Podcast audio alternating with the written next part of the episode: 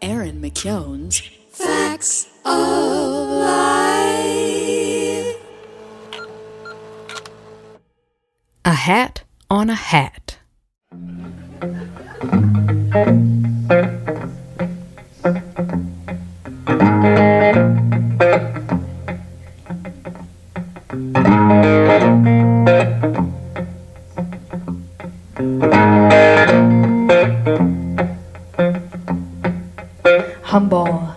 Child of God she wants to be.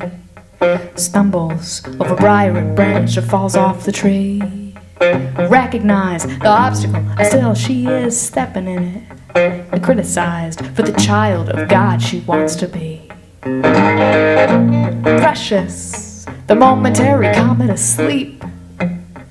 Pregnant, the meanings of warnings especially. Question the answers and chancery of status quo.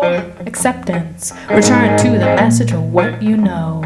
Every day, give me the strength of a thousand beams. Every day, carry me and lift me and hold me.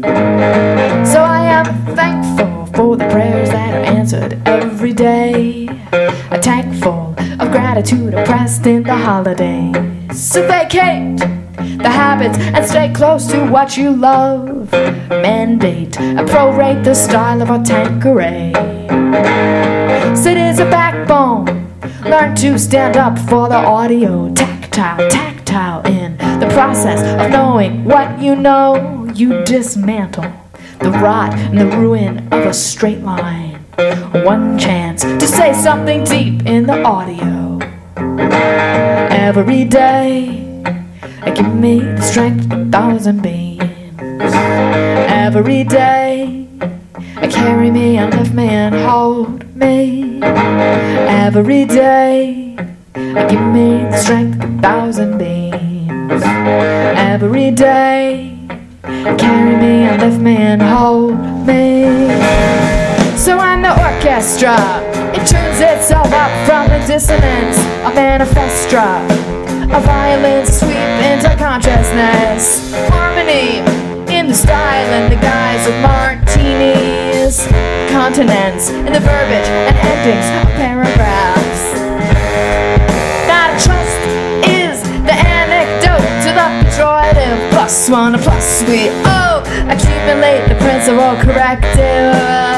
A jealous of the wealth of other girls. A call on a higher power to finish where the math is. Every day, give me strength a thousand days. Every day, carry me and lift me and hold me. Every day, give me strength a thousand days. Every day,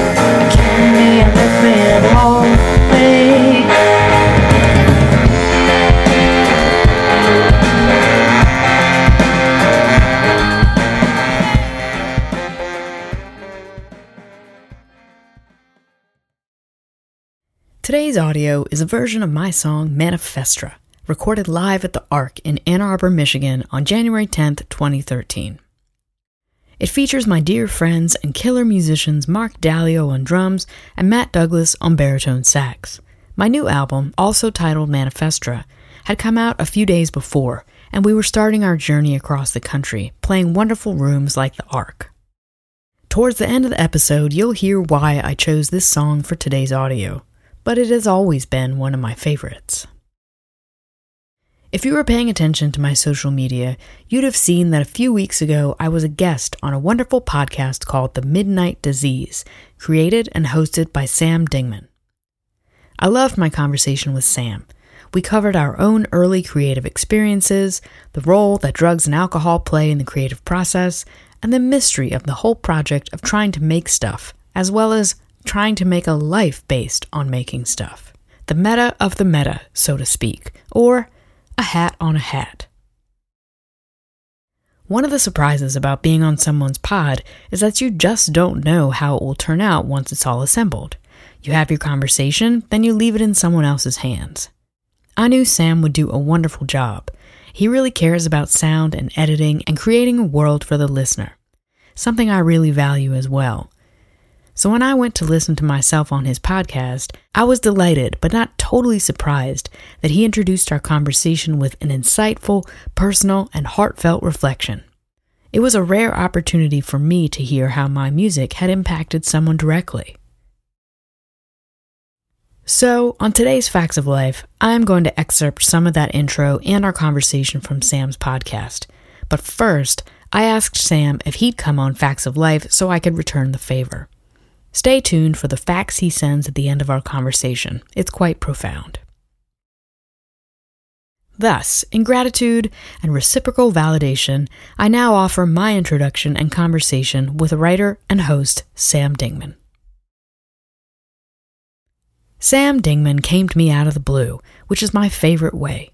Earlier this year, he had written a very sincere, professional, and complimentary email asking me to be a guest on a podcast he was starting about artists and their relationship with their muses, The Midnight Disease. I love podcasts and listen to tons of them, but it's a big world, and I had never heard of him before. Compliments are fine and dandy, but a quick Google search told me that Sam was a serious creator in his own right. I said yes to his pod. We had a wonderful conversation and then just kept talking. We had so much to talk about. And then we made a date to talk again. This time, Sam kindly offered me his thoughts on fax of life and how to grow it in the future. It was a generous session, rich with good ideas that I'm still thinking about months later. But the real delight of Sam is his work. He has made lots of pods for all the big names, but beyond the Midnight Disease, which I highly recommend, and his newest one, Sports Explains the World, I have to point you to The Rumor, which shows you everything unique and great about the kind of storyteller Sam is. Like me, Sam comes from the Maryland Virginia orbit and loved the Orioles growing up. But unlike me, he grew up hearing The Rumor. I don't want to spoil the podcast, but this rumor involves the Orioles, Baltimore City, power grids, Kevin Costner, extramarital affairs, and the consecutive game streak of Orioles legend and my childhood hero, Cal Ripken. Over the course of the Rumors episodes, Sam weaves urban myth, childhood nostalgia, arcane city policy, and just plain weirdness into a beautiful audio experience that encourages the listener to dig into their own past. It's the kind of eloquent collection of sources and experiences that I hope to achieve on the Fax of Life.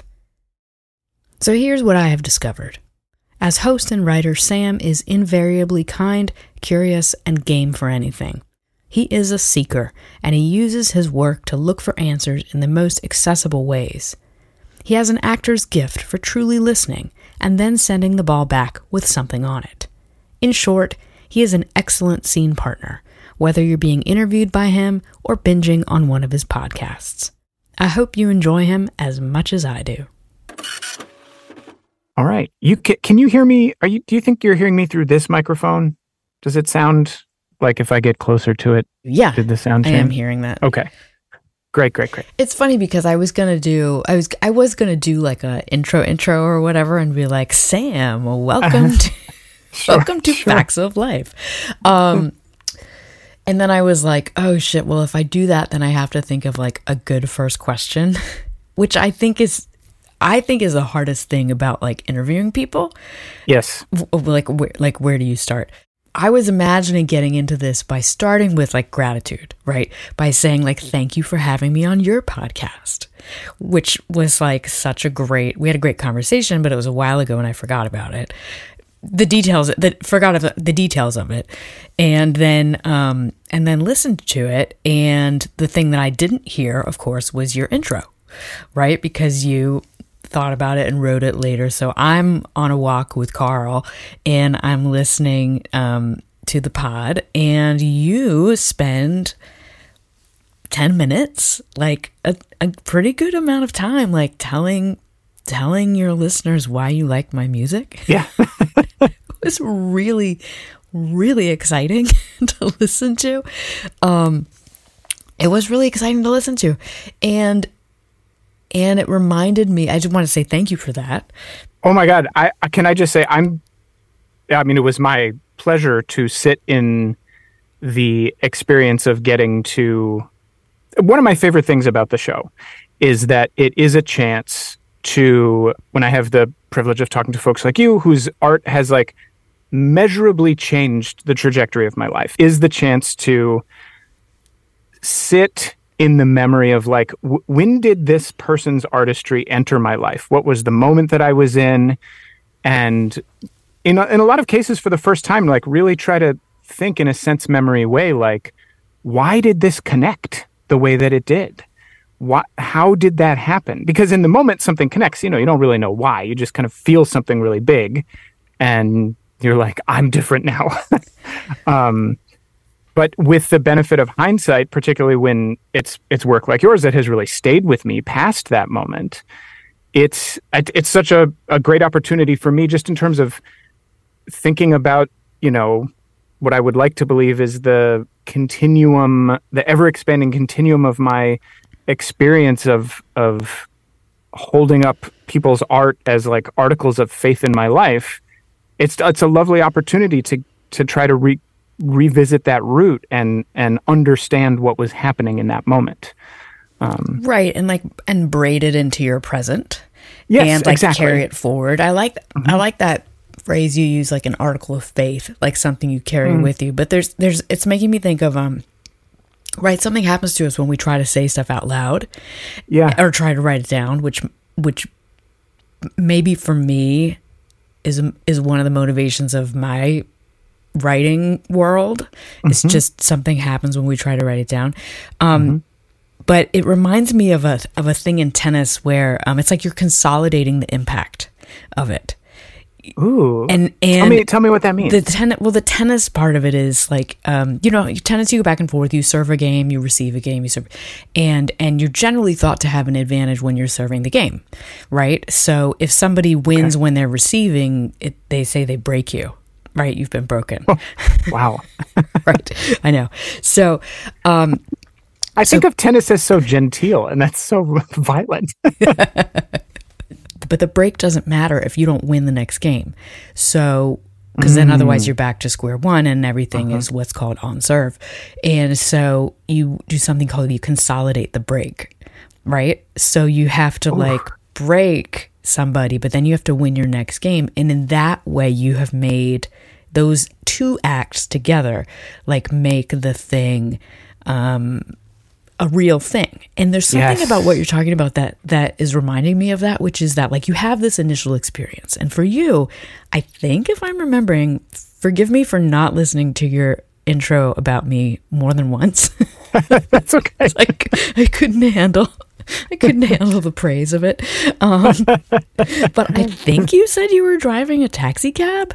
Yes. Okay. Yes, we'll come, we're going to mm-hmm. come back to that. Um, mm-hmm so you have that action which is a, this this experience you have listening to the radio while you're driving the taxi cab and like having this I'll, I'll I'll play this later for for my listeners so they can hear what you what you eloquently said but then you yeah you have this second act which is maybe when you told a friend about it or maybe when you shared that music with someone else or maybe now doing the math like 15 years later like you write about it for your podcast and you do yeah. exactly as you put it which is go back to that moment try to figure it out try to consolidate it.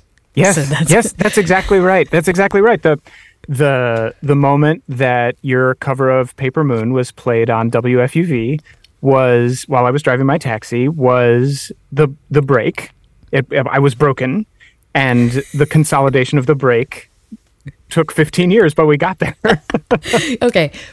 I just have to say it's extremely meaningful t- to me to hear you say that about the intro to your episode because um, something that I would never want to, uh, like a burden I would never want to put on the guest, but uh, a burden that I feel is um, like, actually, like, could not sleep the night after I released your episode because I was kicking myself so much for saying, I think I, I, talked about in your cover of Paper Moon that I was overcome by like the combination of the strange and the familiar in it because the song was familiar, but the way you were performing the song was was new to me. Um, and I was like, does Erin think that I'm calling them weird? Like, y- you know what I mean? Like, or strange or something? Like, but I- um, but I am. I am, and I that was my favorite sen- sentence of what you wrote. oh, thank God. I'm sorry you lost sleep over it. Well, that happens every week. You know what I mean? There, there's always something that I say that comes from the heart, and you know, is is true to my experience of this person's artistry, but um, that I could also imagine. You know, when you're an artist and you're trying to create a very specific thing, or maybe you're trying to reflect a very specific experience and manifest it in in your work in some way to have somebody say this is what this person is doing with their work and to have that then not at all match what the actual attempt on the part of the artist is i could imagine an artist other than yourself um, having that experience and reacting negatively or or recoiling somehow Do you like asking or answering questions better? Oh i I, I'm just going to be totally honest with you because I feel like your show celebrates this. I much prefer asking questions, and I find myself in life also perpetually frustrated. Not here, obviously, but in life perpetually frustrated that nobody ever asks me a question. Like I, I love to ask questions of people. It is, I mean, this is wh- one of the reasons I wanted to be a cab driver. Right? Is I wanted to like plug into this ongoing conversation with the city and its denizens and and be a part of that tennis match of experience. But one thing I have found uh, honestly one of the reasons I really like interviewing people for podcasts is when you interview someone for a podcast it's understood. I will ask the questions, you will answer the questions. This is a known thing. Um but that is also born of the fact that in life I'm often so disappointed that I feel like I am offering the gift of curiosity and interest to someone about their experience and they take that as a chance to expound about themselves and they also take it as an invitation to exclude my experience from this interaction I gave you an assignment yes before before you came on my podcast. Mhm. Um, and let's do the assignment. okay Okay, Sam, are you ready to send a fax? i am i am indeed All right, let me get my let me get my cover sheet ready for you. We're gonna fill out the cover sheet first, and then we're gonna send the fax. Okay Have you ever sent a fax before? no but uh, i listened to your episode with jose and uh, i have another fax fact for you Oh my gosh, Um, tell us. because Jose was sharing that um, faxes are still somewhat common in like medical uh, circumstances. Um, this may be out of date now, but I for a long time I was a, uh producer at the radio show on the media WNYC, and we did a story once about this is circa 2015, so this may have changed, but that faxes back then were still in common usage on Capitol Hill um, when senators or Congress people wanted to send um, information to each other without the possibility of it being intercepted or um, hacked. Uh, so if they wanted to like do some backroom dealing between offices, but they didn't even want to take the chance of giving an aide a folded up piece of paper who could then like leak it to the press, they would fax each other because you can't hack a fax, or at least that's what was suggested you at really, the time. No, I don't think you can actually. It's it's that it's that funny medium between electronic and and uh, tactile. Exactly. Exactly. And then it wasn't stored anywhere. So, you know, I could fax you um, you know, I'll vote against right this or climate yeah, your change bill. proposal you- your proposal for these amendments or your quid pro quo quo pro or um what do they call it what do they call it in civics class didn't we learn the term like pork pork barrel yes. pork barrel spending or something here's my por- here's my proposal for pork barrel Yeah. Mm-hmm, mm-hmm. And then, you know, I could read it and rip it up and put it in the garbage and then send you a fax back, you know, with some code phrase on it. And unless somebody was going through your trash and taping pieces of paper back together, right or there's always a million things getting shredded they have like industrial Mm-hmm. shredding on capitol hill so you just put that in the shredder that's fascinating okay so we're gonna fill it out uh first first part to fill out who is the fax to The fax is to um, a long, a former friend of mine who I, I would like to be a friend again. Okay. And do you have their number? You don't have I to do. say it, but you do have the room. Okay, so you'd be I able do, to, yes. you'd be able to fill that. Um, what day are you sending this fax? It could be today, it could be another day. What day are you sending it? I'd like to send it today. Let's let's get this Okay. thing running through the pipes.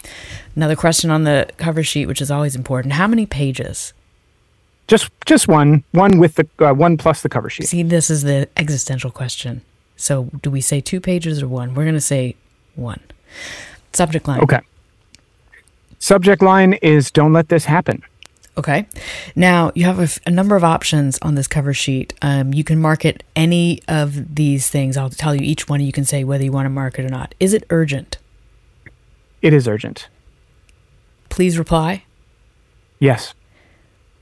for review. Uh, yes. Careful review. Careful review. Great, great. Uh, please comment. Ye- um. No. I th- I just want the reply. Okay, great. I great. just want the reply. And is it confidential? Um. yes. Even though I'm telling you about it on this podcast. Great. Great. Okay, so we filled out our cover sheet and we've put it with our fax. We're putting it into the machine. What is the fax? The fax is uh, insert person's name here. In the event that they hear this, they will know who they are.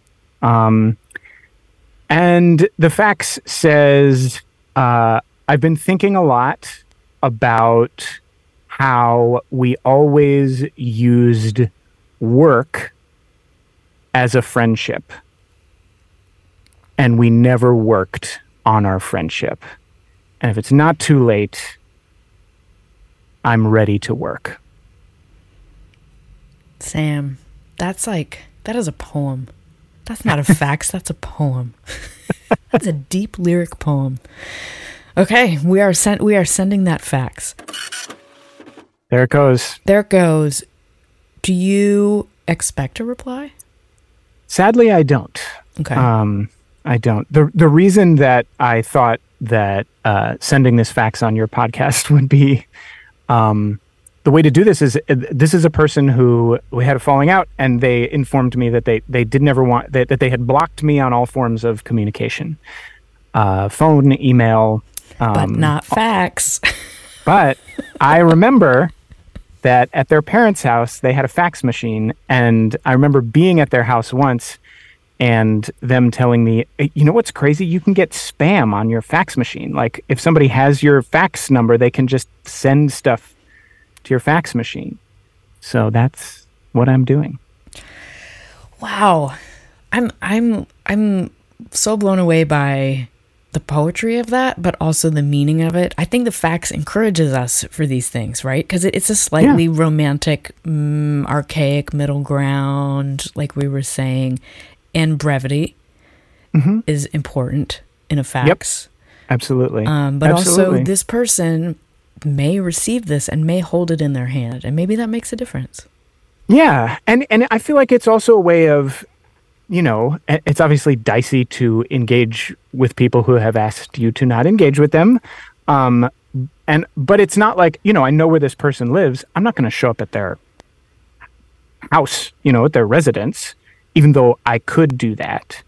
Uh, so this feels like a a benignly unsolicited way of making contact in the literal sense of the word as you're describing like they will have to make contact with this physical page um, and decide whether they want to keep this keep this distance or perhaps see if we can bridge the gap And how do you feel right now having sent the fax on the podcast?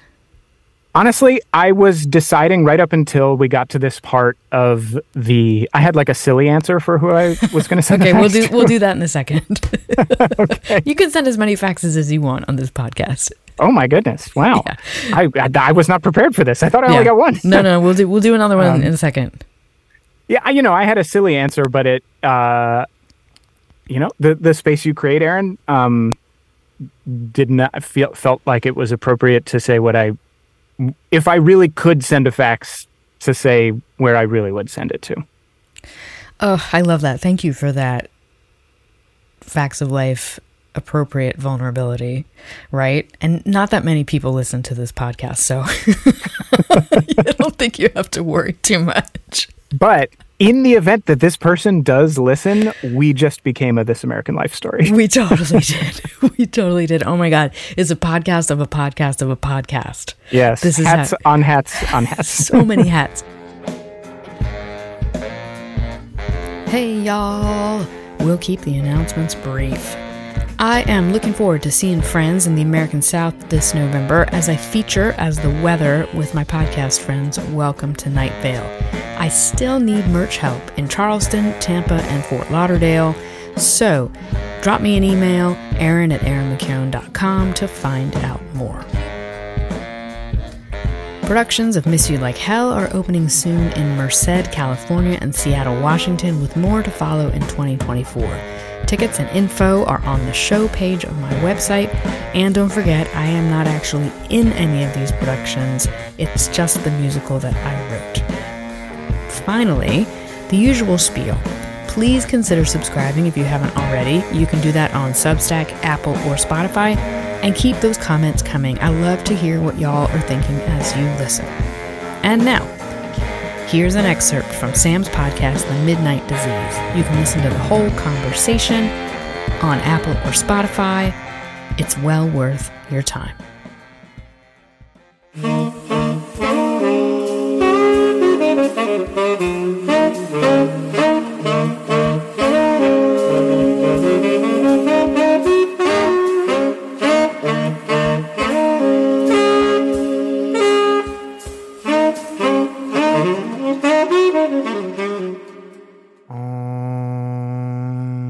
WALT, it's the Midnight Disease. To begin, friends, a word, if you please, about my guest on the show today, the one and only Erin McKeown.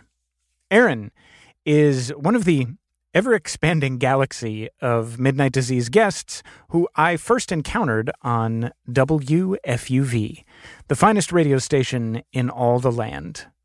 WFUV, in fact, becoming sort of a secondary patron saint of this program, uh, alongside Mr. Albert Vetch from Wonder Boys. Anyway, Erin McKeown is a singer songwriter, a multi instrumentalist, the author of musicals for the stage, and more recently, the scribe and voice behind Erin McKeown's Fax of Life, one of my favorite Substacks slash podcasts. Erin actually describes the Fax of Life as a fusion between the podcast and essay forms, but however one defines it, it's a delight to listen to. It's full of original music and keenly observed experiential writing, much like their music, which again is the way that I first encountered Erin's artistry. So there I am one day. I'm driving around in my yellow cab, listening to WFUV as was my wont, and this extraordinary cover of the song Paper Moon came on the radio. And this cover comes on, and it's this incredibly dynamic, kinetic, rattling, shaking, jamming, grooving percussion. And then a really, really sick, thick bass line. And then in comes Erin's voice. It is only a paper moon sailing over a cardboard sea. But it wouldn't be make believe if you believed in me. It is only a canvas sky sailing over a muslin And it was this instant sensation of the strange and the familiar happening at once. And as I have told you before in these intros, that was my experience of not just living in New York, but of being a cab driver. The sense of uh, finally finding a home in a place that uh, is not a reasonable home for life. a place where uh, you have to find purchase in the hailstorm of absurdity. And it's like that's what was happening in this cover. And it just rhymed. The rhyme with my life was perfect I almost had to pull my taxi over to think about it and feel it. I became instantly fascinated with Erin's music and wanted to explore as much of it as I could. The first record that I happened upon was called Hundreds of Lions. And I turned on Hundreds of Lions for the first time, and there's this song called To a Hammer. We be the ones pass on forever, cause forever would doom us to fail. I will never leave you, and you will never know it. To a hammer, everything is a nail. To a hammer, everything is a nail. And To a Hammer has this same hallmark that Erin's cover of Paper Moon does, which is this very playful, dynamic, surprising rhythm section. And then this very sweet, beautiful, kind of classical melody in Erin's voice. And Erin just has this way of singing that is so rooted and sincere and direct. And the lyrics are so true and honest and seem to emanate directly from lived experience. And again, the combination of these factors, this adventurousness anchored by this rooted, direct vocal performance uh, and subject matter in the lyrics, I, I have just found it captivating now for years and years and years. Erin's music brings me sanctuary in the storm. And so it was, as you can imagine, very profound for me to get to talk to them on this episode of The Midnight Disease.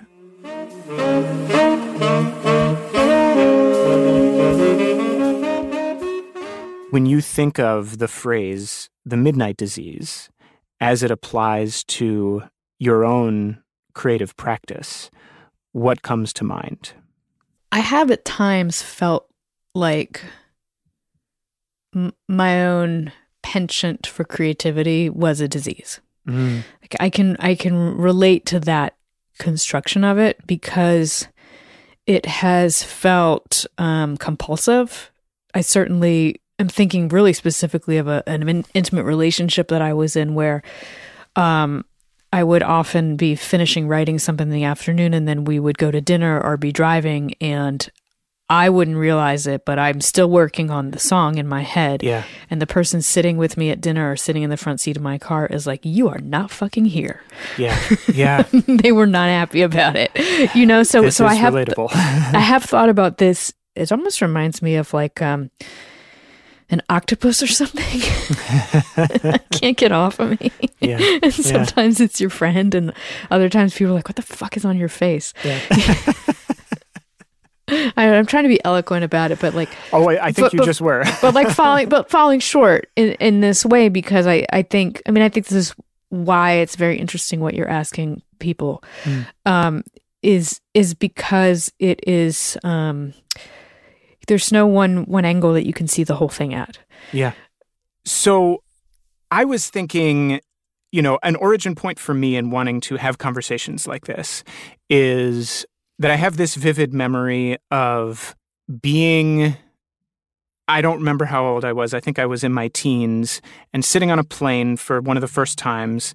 And I was listening to The Roots. I loved The Roots. And I was just in such a state of, of disbelief at the quality of the poetry combined with the crispness and propulsiveness of the music. And it just it felt like this unbelievable magic trick.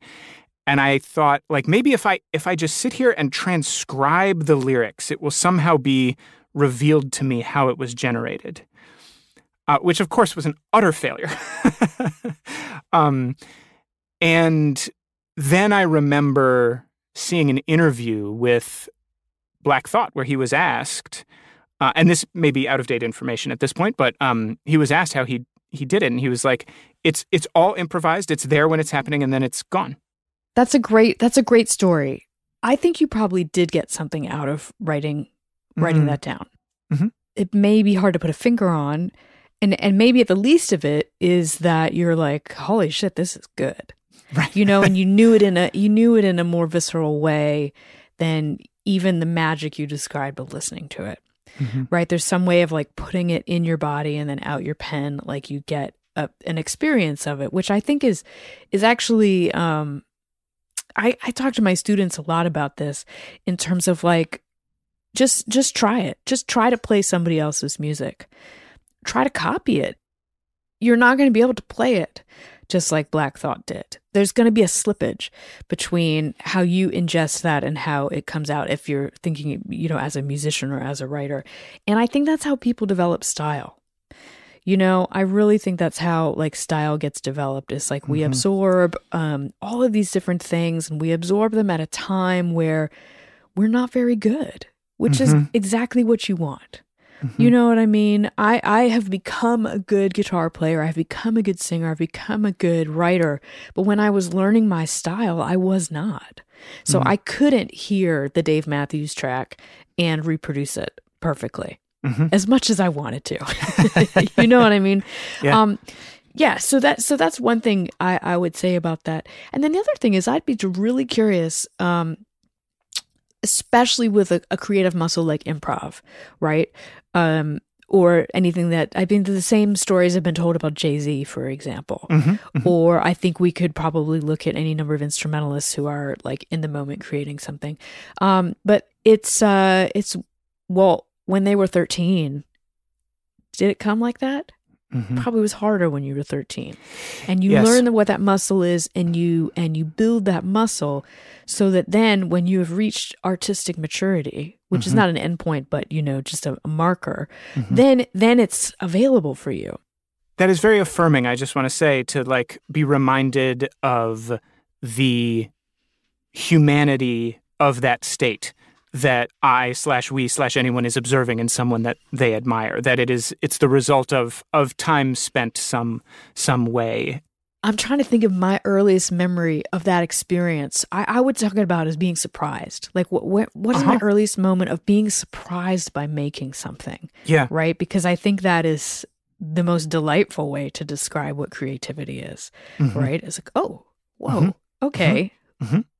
Um, and uh, I'm I'm thinking of I was maybe four or five years old and i had uh, my best friend at the time was someone i'd met in like um, you know like uh, uh, during the summer you send your kid to the library for four hours a day and they play games with them whatever that was called summer fun festival is what it was called where Uh-huh. i grew Okay. up just can't believe i remember that but anyway my best friend from summer fun festival and i she came over to my house and i had a little red boombox um, and we decided we were going to be a band called Wildcats.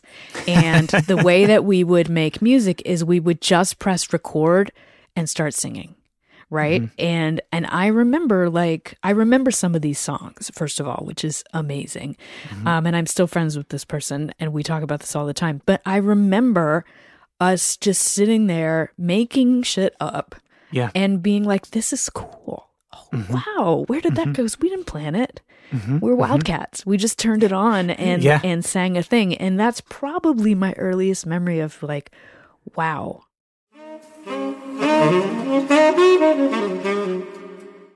I would be remiss if I didn't tell you um, just how how meaningful um, the lyric um, "Every day, give me the strength of a thousand beams." Uh, every day, carry me and lift me and hold me. Um, has just ever since I heard it been a source of such light. I want to say, Mm. um, Mm. and so I want to thank you for it.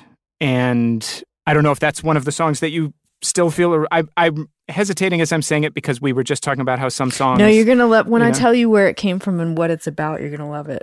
okay. But okay. I really I really appreciate that. It's really um I don't ever take it for granted that people are listening. Um, you know, and that um it it's like uh you know, I it, it can be frustrating um, at at this point in my career where I've had lots of success and also had lots of not success and have had to make a change. You know, it's not it's not really my choice to like stop being a touring artist. Um, it's more motivated by just things out of my control. So if it was up to me, like I would still be. I mean, of course, I love to do all these other things, but I love performing and I love touring, and I just can't do it anymore. And you know, my heart is like broken by that. Um, so to know that the efforts that I put into it for so many years are um, being received is really that really means a lot to me. So it really, I really appreciate you telling me that, and um, that particular line is also important to me too. So that song is called Manifestra, right? And um, it's the first song I wrote after I stopped drinking and using drugs, and I didn't write a thing for two years.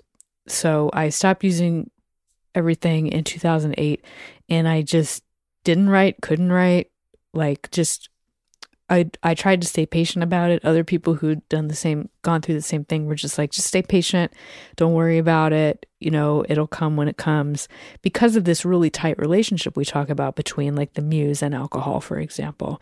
So what happens if I take away this thing? Am I going to be a creative person anymore? So for two years, it was dry.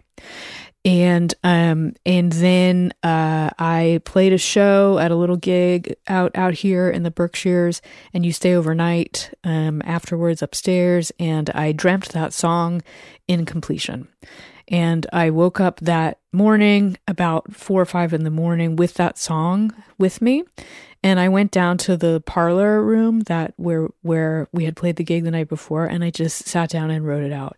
And there's maybe of the hundreds of songs I've written in my life, maybe four or five of them have have come like that, have come fully formed in a dream. And there's there's no way to predict that or do anything. It's just a gift.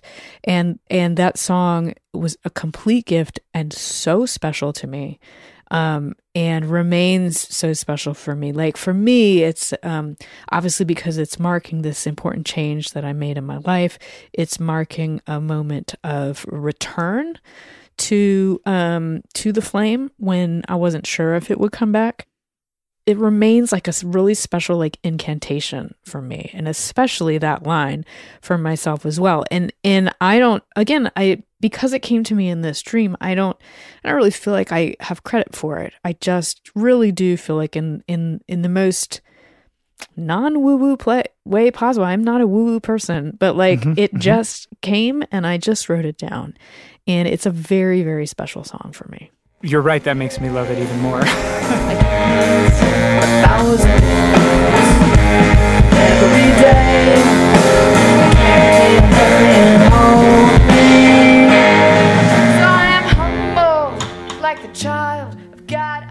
Hey y'all. That's it for the audio this episode. Huge thanks to Sam Dingman for coming on Fax of Life.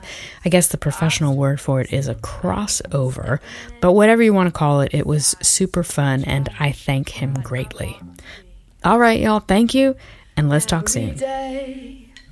Give me the strength of a thousand beams every day. Carry me and lift me and hold me. Sing every day, every day. Give me the strength of a thousand beams. Every day. Carry me and lift me and hold me. Every day. Give me the strength of a thousand beams. Every day. Carry me and lift me and hold.